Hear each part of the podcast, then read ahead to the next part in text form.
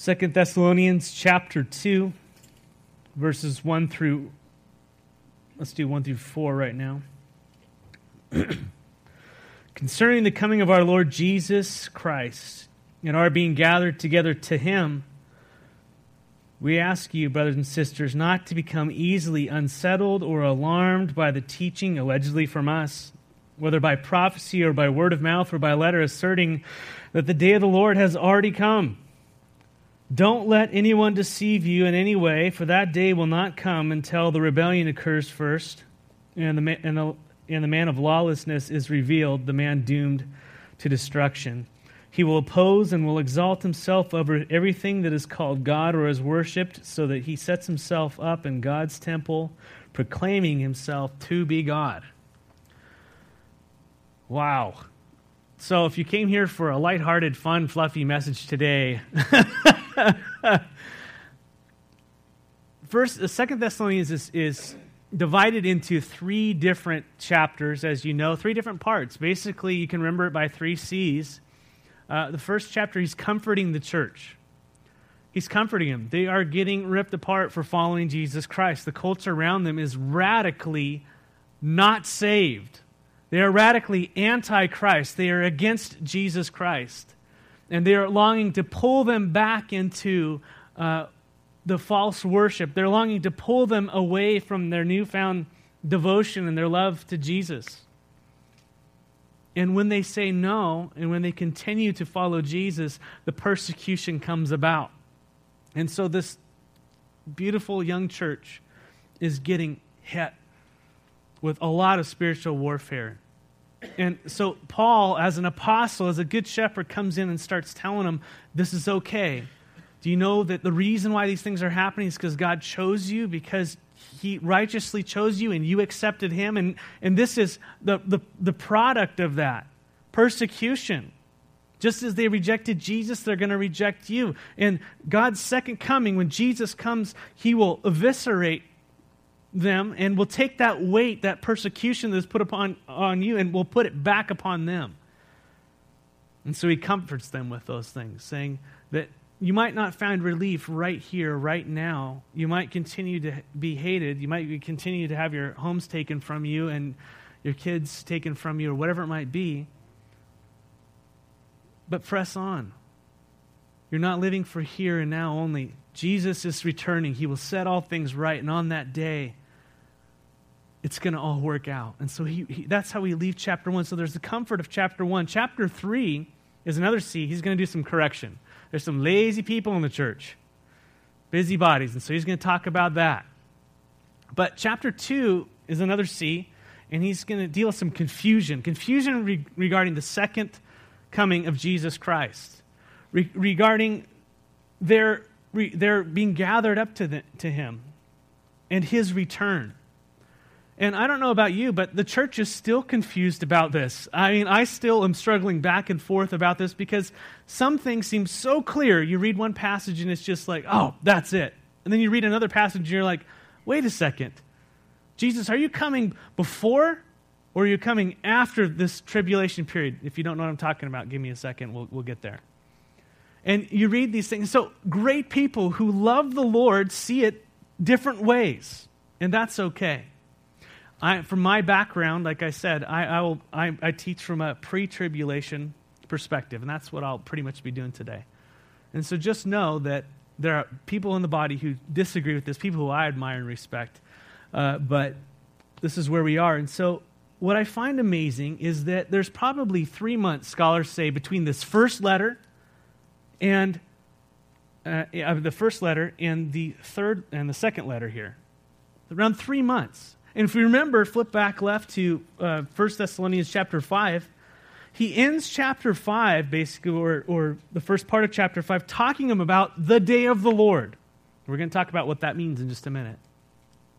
I'm going to read it to you. He says, Now, brothers and sisters, about times and dates, we don't need to write to you. Well, yes, you do, Paul. Thank you. You know, help us. But no, we don't need to write to you, for you know very well that the day of the Lord will come like a thief in the night. While people are saying peace and safety, destruction will come upon them suddenly. Will come upon them suddenly as labor pains on a pregnant woman, and they will not escape. He says, But you, brothers and sisters, are not in darkness, so that that day should surprise you like a thief. You are children of the light and are children of the day. We do not belong to the night or to the darkness. So then, let us not be like others who are asleep, but let us be awake and be sober. For those who are asleep, sleep at night. Those who get drunk, get drunk at night. But since we belong to the day, let us be sober, putting on faith, love as a, as a breastplate, and the hope of salvation as a helmet. Salvation from what? From the wrath of God. The hope of salvation. For God did not appoint us to suffer wrath, but to receive salvation through our Lord Jesus Christ. He died so that whether we are awake, in other words, we're walking around here on the earth, or asleep, dead, and with him, we may live together with him. Therefore, encourage one another and build, build each other up in these words. So here we are, three months before, probably.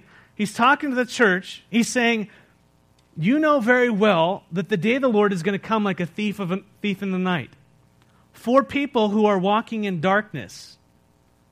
You're not of the darkness, you're of the light. That day is a day of destruction, and it is coming upon people who do not walk in the light, who are not saved. And that's what I believe that that is saying.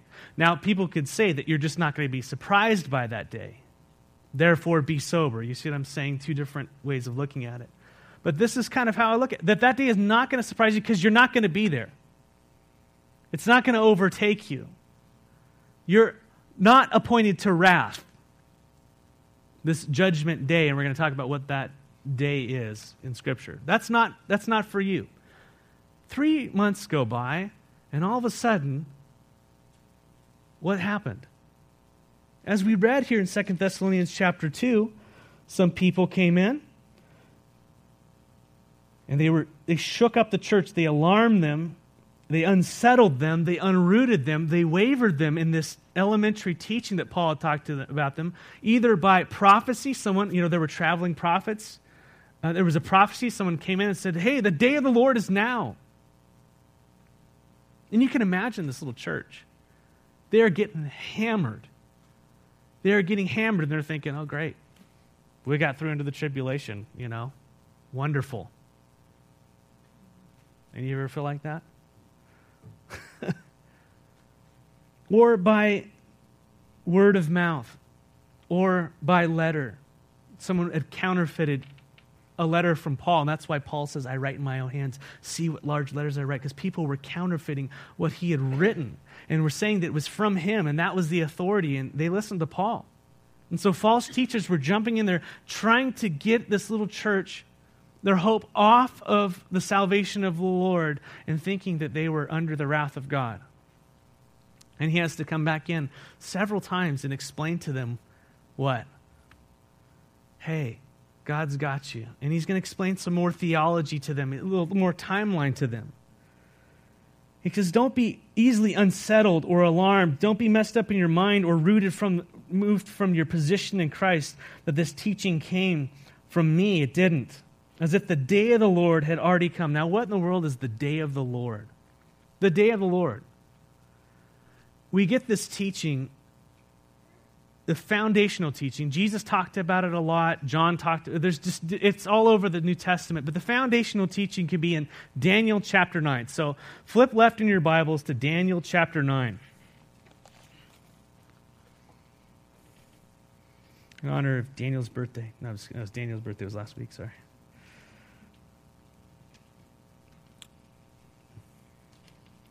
Daniel, Daniel chapter 9, verse 24.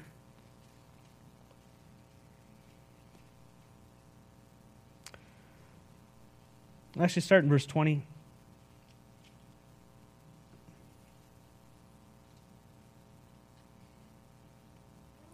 While I was speaking and praying, confessing my sins, the sin of my people Israel, and making a request to the Lord my God from, for his holy hill, while I was still in prayer, Gabriel, the man I had seen in the earlier vision, this is the angel Gabriel, he came for me in swift flight about the time of the evening sacrifice, and he instructed me and said to me, Daniel, I have now come to give you insight and understanding. And as soon as, be, as you began to pray, the word went out, which I have come to tell you, for you are highly esteemed.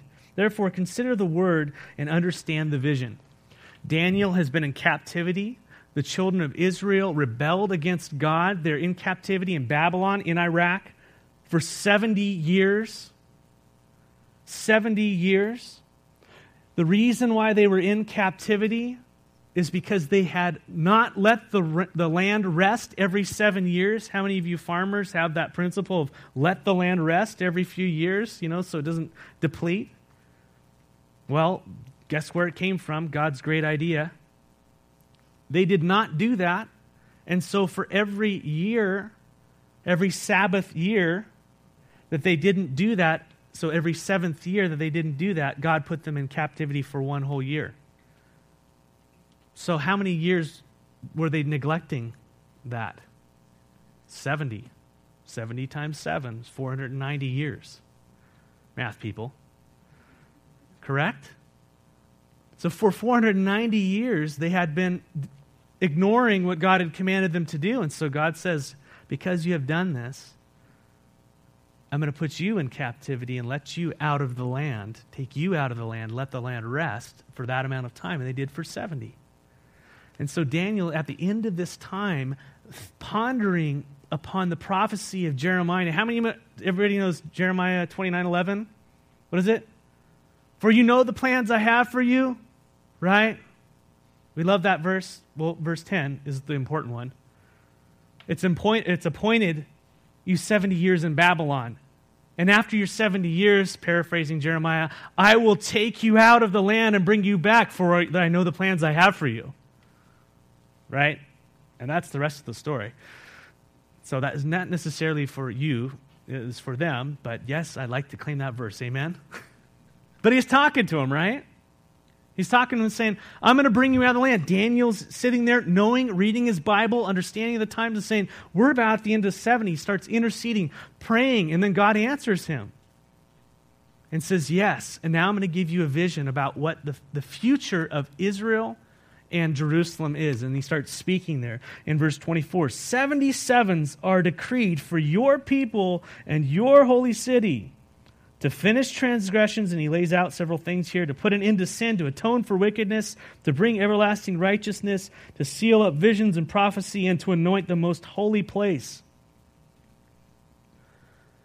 This is speaking to the nation and the people of Israel. Is this talking about the church? No, it's not. It's talking to the nation of Israel. And he goes, Know and understand this from the time the word goes out to restore and rebuild Jerusalem, the anointed one, uh, until the anointed one, the ruler, comes, there will be seven sevens and 62 sevens. How many of you like reading four score and seven years ago? What are you talking about? That's what we're talking about. How long is it going to be? It's going to be 69 weeks. 69 weeks. What do you mean? 69 groups of seven, 483 years until the Messiah comes, the anointed one.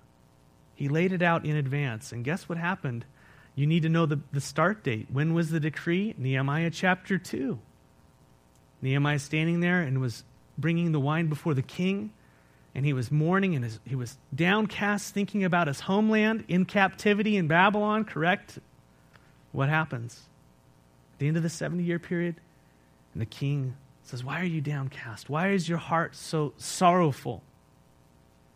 And he goes, I, I want to go home. I want to rebuild Jerusalem. Let me go. And so the decree went out. There's probably four different examples, but this is the one here in Nehemiah. There's three others in Ezra, but this is the one where it says to go rebuild the wall and, and the temple, rebuild Jerusalem. And so from this point in April of 583 BC or whatever it is, 483 years later, guess who cruises into Jerusalem on a donkey and starts to receive worship? Pretty wild stuff. And the amazing thing to me is they knew it like Daniel, they knew the times, they knew the seasons, they knew when he would come, and what happened? They killed him anyways. They killed him anyways. How many of you know the right thing to do, but you just don't do it? It's Lori. Let it be forever recorded. yes, you're among friends.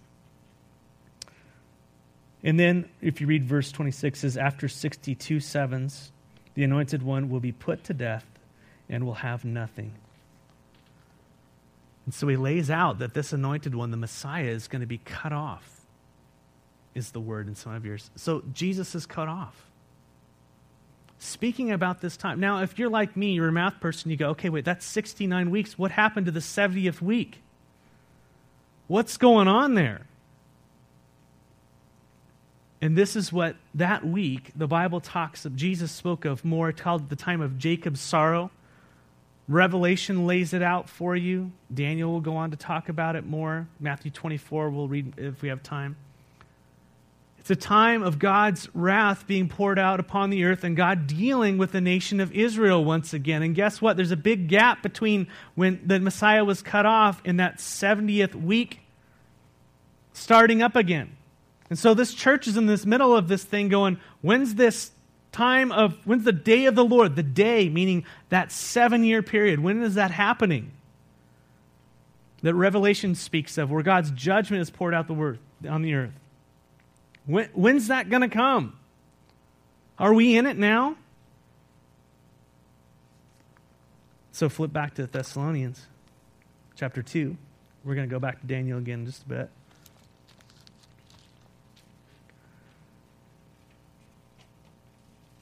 False teachers had crept in saying that they were in that last seven year period. The Great Tribulation is what it's called. They bought it probably because they were suffering greatly and thinking they had done something wrong. But Paul had already told them, No, you're not in the dark. You're not appointed to wrath. This day isn't for you. Walk in the light. And Paul gives them a little bit further teaching. He says, verse 3 Don't let anyone deceive you in that way, for that day will not come until two things happen until the rebellion occurs and the man of lawlessness is revealed, the man doomed to destruction, otherwise known as the Antichrist. Two things will set off that thing. One is that word for apostasy. The apostasy will happen. And what that word means, that, means the, uh, the falling away or the rebellion, they can't get it. Some scholars have tried to say that that means it's the catching away, and I've even thought that at times. But that's really not what it means, I don't think. I think it basically means it's there's going to be an apostasy, there's going to be a, re- rebellion, there's going to be people who say they follow Christ.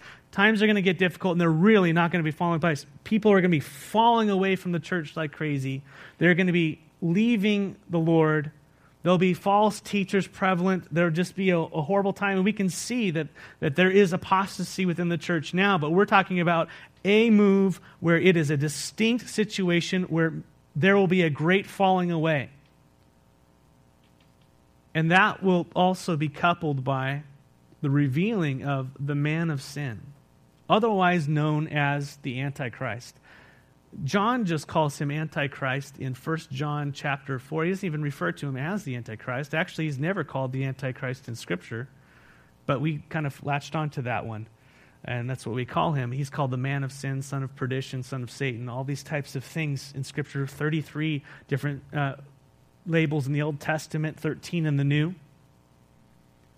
But turn to 1 John, 1 John flip right to 1 John It's almost, it's tucked up against Revelation almost. First John chapter 4.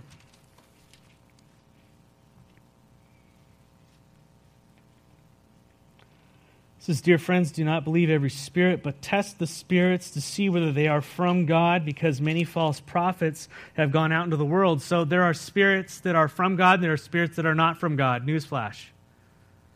So there are spirits that are trying to sway you away from God, and there are spirits from God that are trying to sway you to God. This is how you can recognize the Spirit of God. Every spirit that acknowledges that Jesus Christ has come in the flesh is from God. But every spirit that does not acknowledge Jesus is not from God. It's not saying that Jesus, is, Jesus existed. It's saying that he is the Messiah, he is the Savior. Every spirit that says that is of God, and the ones who deny that Jesus Christ is the Messiah, the one who brings salvation, is not from God. And what does he say about that? This is the spirit of the Antichrist, which you have heard is coming, and even now is already in the world. What a trippy saying. That the spirit of Antichrist, that word Antichrist means against Christ and also means instead of Christ, is active within the world. It has been. If you check out Isaiah, I can't remember exactly off the, the part Isaiah 14. I always get that in Ezekiel mixed up. I think it's Isaiah 14. There's five I wills that Satan will say. I will ascend. I will do this. I will usurp. And this this total self-centered. I will ascend to the top. God is not God. I am God, and that is the spirit behind this. And I will do anything and everything to stop that. And you see it all throughout Scripture from uh, from Satan trying to tempt Eve to uh, Moses being, uh, the, the babies being eradicated, the Hebrew babies being eradicated, to the time when Esther had to save a whole nation from extermination, from the Nephilim, from all this other stuff. And I don't even want to get into all that right now. But as you go forward, to when Jesus was born, King Herod came and slaughtered all the babies. The spirit that said, Not you, you're not going to have your kingdom. I will have my kingdom. I will kill you off. That, that spirit of Antichrist against Jesus, usurping him, wanting to put himself in the place of the Lord. It's been at work, and it even continues. But one day, this beast, Revelation chapter 13, this man, this person, will be possessed by Satan. He will be embodied by Satan. Satan will give him power and influence and all the things that Satan has. He will be embodied in a person. And when that man is revealed, that kicks off the seven year period of the Great Tribulation. Of the, of, well, the tribulation period, the Great Tribulation is the last three and a half years, which we're going to get to in just a second. And so this man is going to come on the world scene. And as you continue reading in Daniel, flip back over to Daniel. This person who embodies and personifies Satan. Now, is Satan this ugly little creature with horns and a pitchfork who lives in hell? No, he's a radiant angel. Radiant, beautiful, powerful, alluring.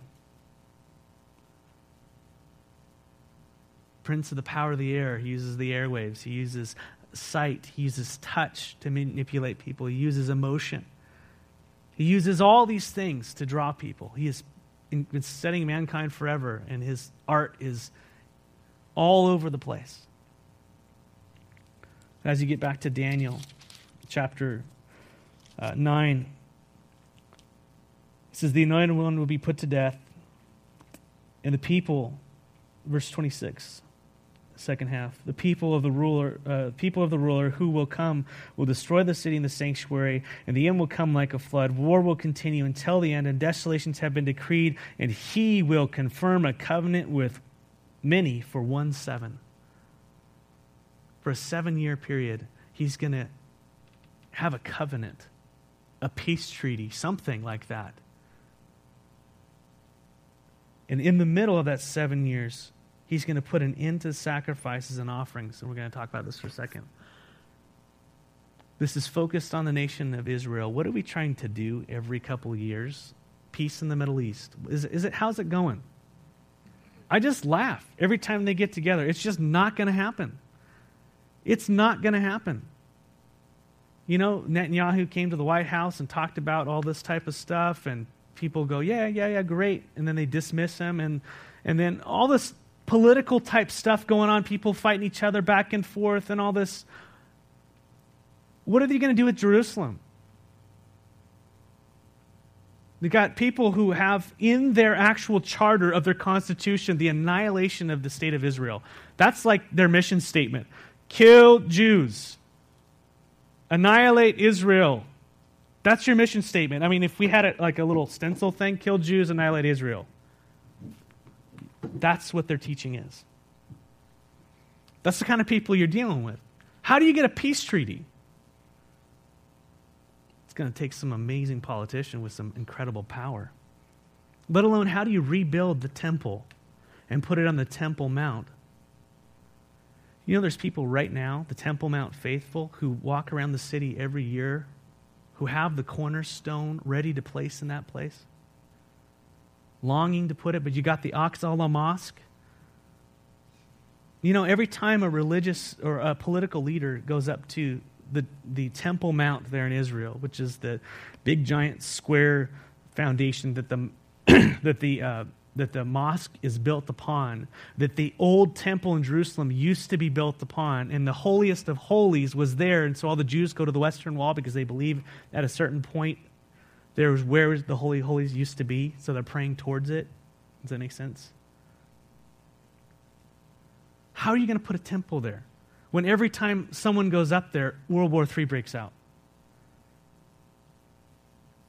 This person is going to be powerful and he's going to be skilled and he's going to have signs and wonders and he's going to have an amazing ability to bring certain nations together. and he's going to create a treaty, and that temple for the first three and a half years will be built. And at the end of that first three and a half years, when that temple is built, Daniel says he will confirm a covenant with many, one seven. In the middle of that seven, he will put an end to sacrifices and offerings. They have all the utensils, they have all the um, they have the priesthood lined out, these people in Jerusalem. They have, they have it all there. They have, I've seen the instruments, they're behind glass casing, you know, in case a Gentile were to look at it too long. It's all there. And they're, they're waiting for this. They have the red heifer. They have all the things that need for sacrifice, but he will put an end of sacrifice in the middle of that seven year period. Three and a half years in, he's going to put an end to the sacrifice and the offering. And at the, and at the temple, he will stand up an abomination that causes, he will set up an abomination that causes desolation until the end that is decreed and poured out upon him.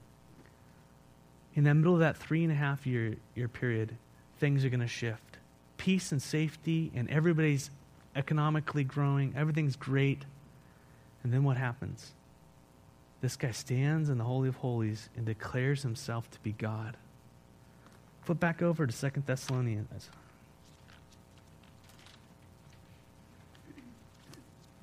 We're doing a lot of Bible drills today.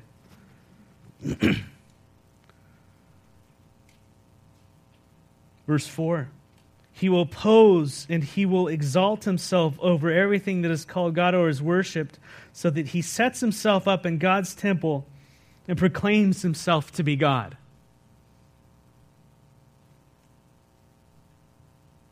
powerful. You know, it's interesting how many people are looking for the second coming of Christ. The Jews are looking for a second coming of Christ. The Muslims are looking for the, the Imam to return. The Christians are looking for the return of Christ. It's interesting. People are so quickly to rally around the cult of personality. I mean, people can be vo- devoid of character and be in political office and people worship them. It happens all the time. It's amazing. And what's going to happen? This person's going to come on, he's going to have power, real power, given by Satan. And people are just going to fall down and go, wow, this is what we've been waiting for. Finally, peace. Finally, equal rights. Finally, Christians are going to be leaving us alone, those stupid, intolerant people.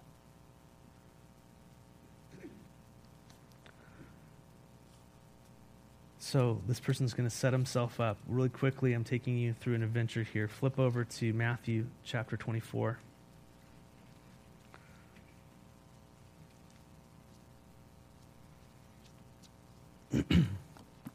Verse 15.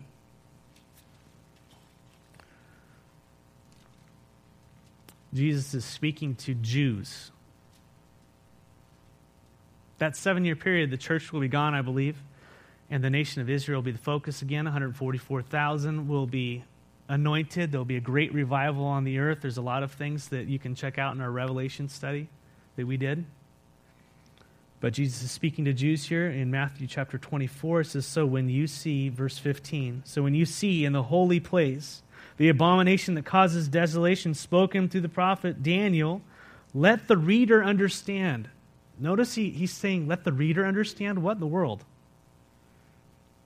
Someone's going to be reading this. Let the reader understand.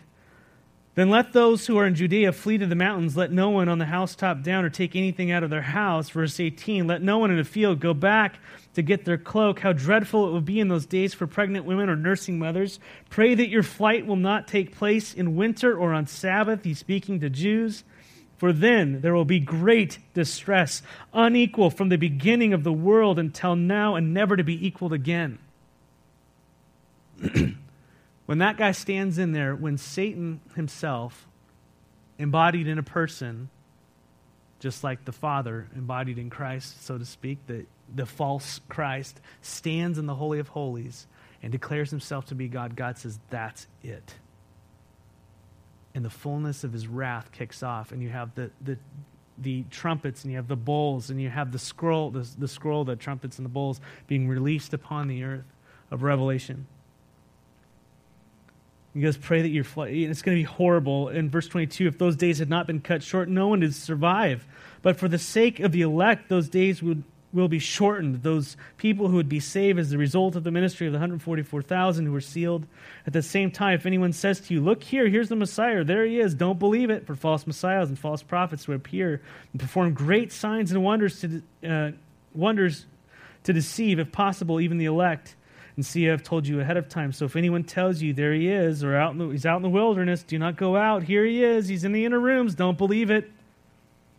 For as lightning that comes from the east is visible, and even to the west, so it will be with the coming of the Son of Man. Whatever, wherever there are carcasses, the vultures will gather. Oh, Jesus is laying it out. And so there's this teaching in Second Thessalonians. That's what the day of the Lord is going to be like. And it goes on. You can read all through Revelation about that. Second Thessalonians chapter 2 again. He's going to do all those things. He's going to set himself. But don't you remember when I was with you, I used to tell you these things? This is Christianity 101. This is Christianity 101 the return of Jesus Christ, the things to come. We should know it. We should have our eyes fixed upon it. It's not fringe Christianity. Oh, the end times people, blah, blah, blah. No, that's part of our, oh, the gifts of the Spirit. Ah, like, you know, that's those weirdos. I'm just going to be this really balanced Christian. No, I want all of it. Give me all of it. Jesus, you said it, I want it. If it's taught, put it in my life. Amen? Don't you remember that I was with you? I used to tell you these things, and now you know what is holding him back, so that he may be revealed at the proper time. There is a force that is holding him back. What is holding him back? We believe it's the Holy Spirit. That's what I believe. For the secret power of lawlessness, is already at work, but the one who now holds it back will continue to do so until he is taken out of the way. Now, can the Holy Spirit be taken out of the earth? That's impossible. He's God. But who does the Holy Spirit dwell in? The church. What would happen if the salt and the light was removed? Oh, the earth would be an awesome place to do whatever you want. It would be great to send away and have just. It would be horrible to have you removed from Walla Walla to have you removed from your workplace, to have you removed from your families, to have you, the salt, the light, extinguished and removed. And Satan has a way that he wants to snuff you out and remove that. And one day God will answer that prayer, so to speak, and take us out. And then the judgment will come. Verse 8. And then the lawless one will be revealed, whom the Lord Jesus will overthrow. How does he do it? This big, long, 50 minute, you know, battle sequence, you know, high def. What happens? Jesus is going to come down. He's going to be like, You're done. And that's it. He's going to have all his armies gathered. He's going to be ready, you know, to attack and all this stuff. And it's going to be like, and the angels go grab him, throw him into the lake of fire. Just done. With the breath of his mouth, he will destroy by the splendor of his coming. The coming of the lawless one will be in accordance of how Satan works. How does Satan work? He will use all sorts of displays of power through signs and wonders that serve the lie. When you're watching movies, when you're watching these things, I mean, this is something I have to think about. What is the lie? What is being communicated, either by purpose by the writers or by, you know, whatever it might be?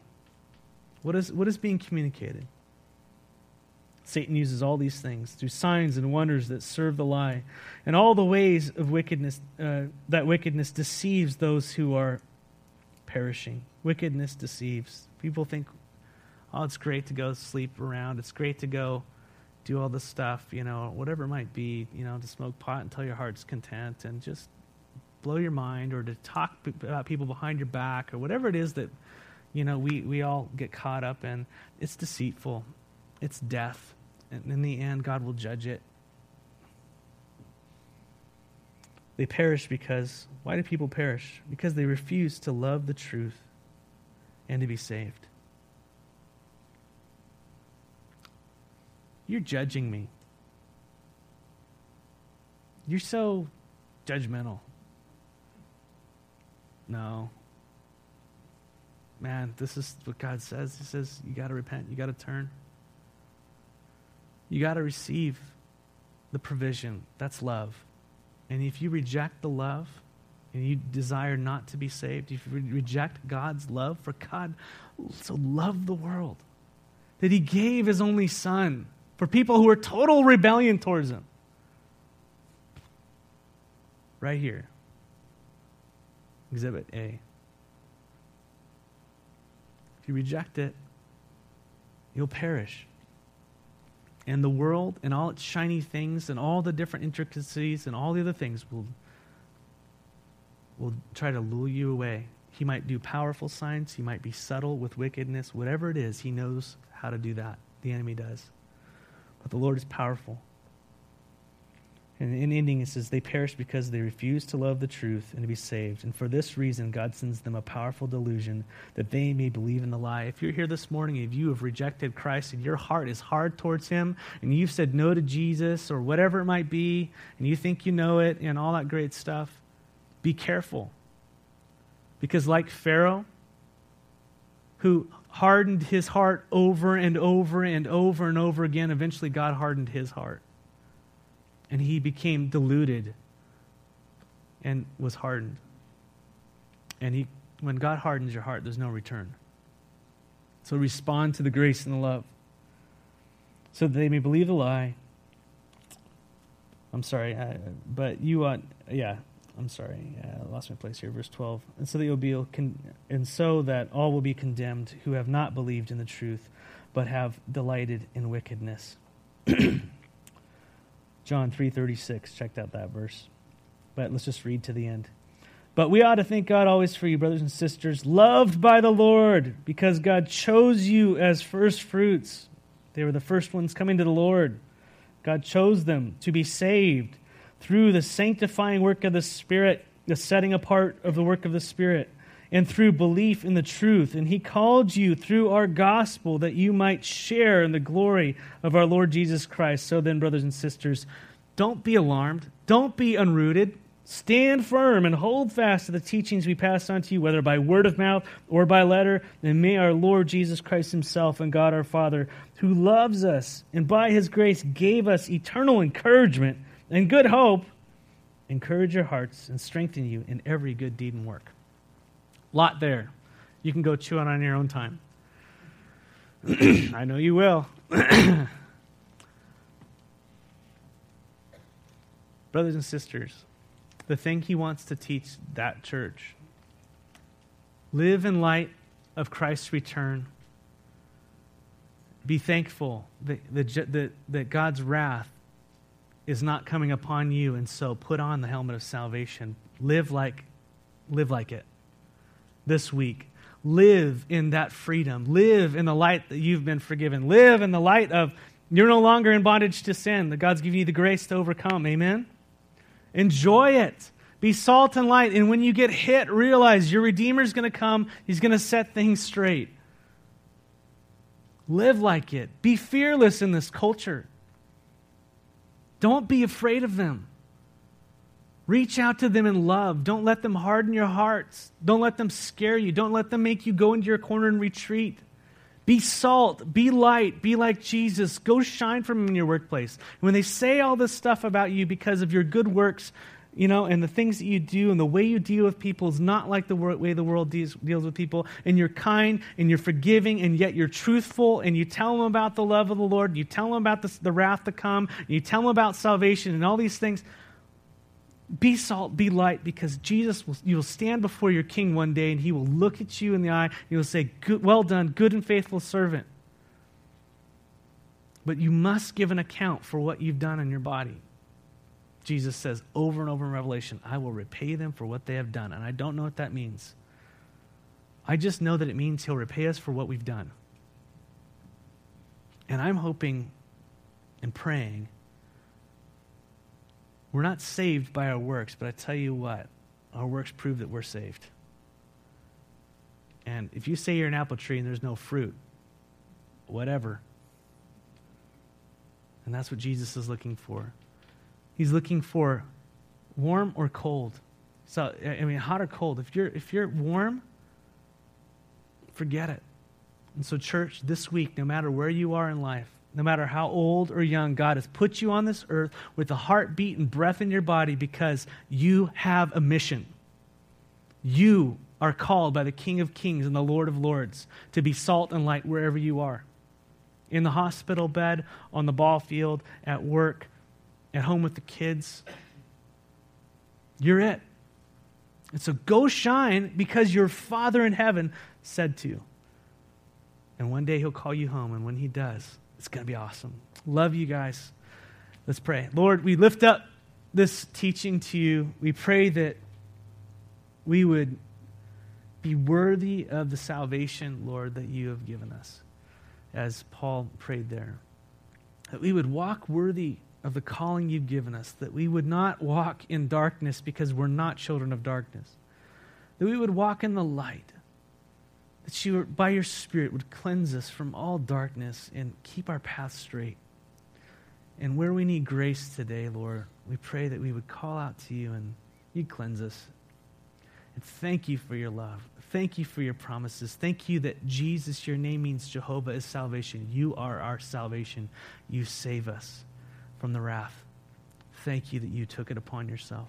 We pray that this would not be just for us, that we wouldn't be greedy, but that we would extend this invitation to others. We would give the gospel that brings hope to mankind wherever we are through our words, through our deeds, through our lives. We ask this in the name of Jesus. Amen.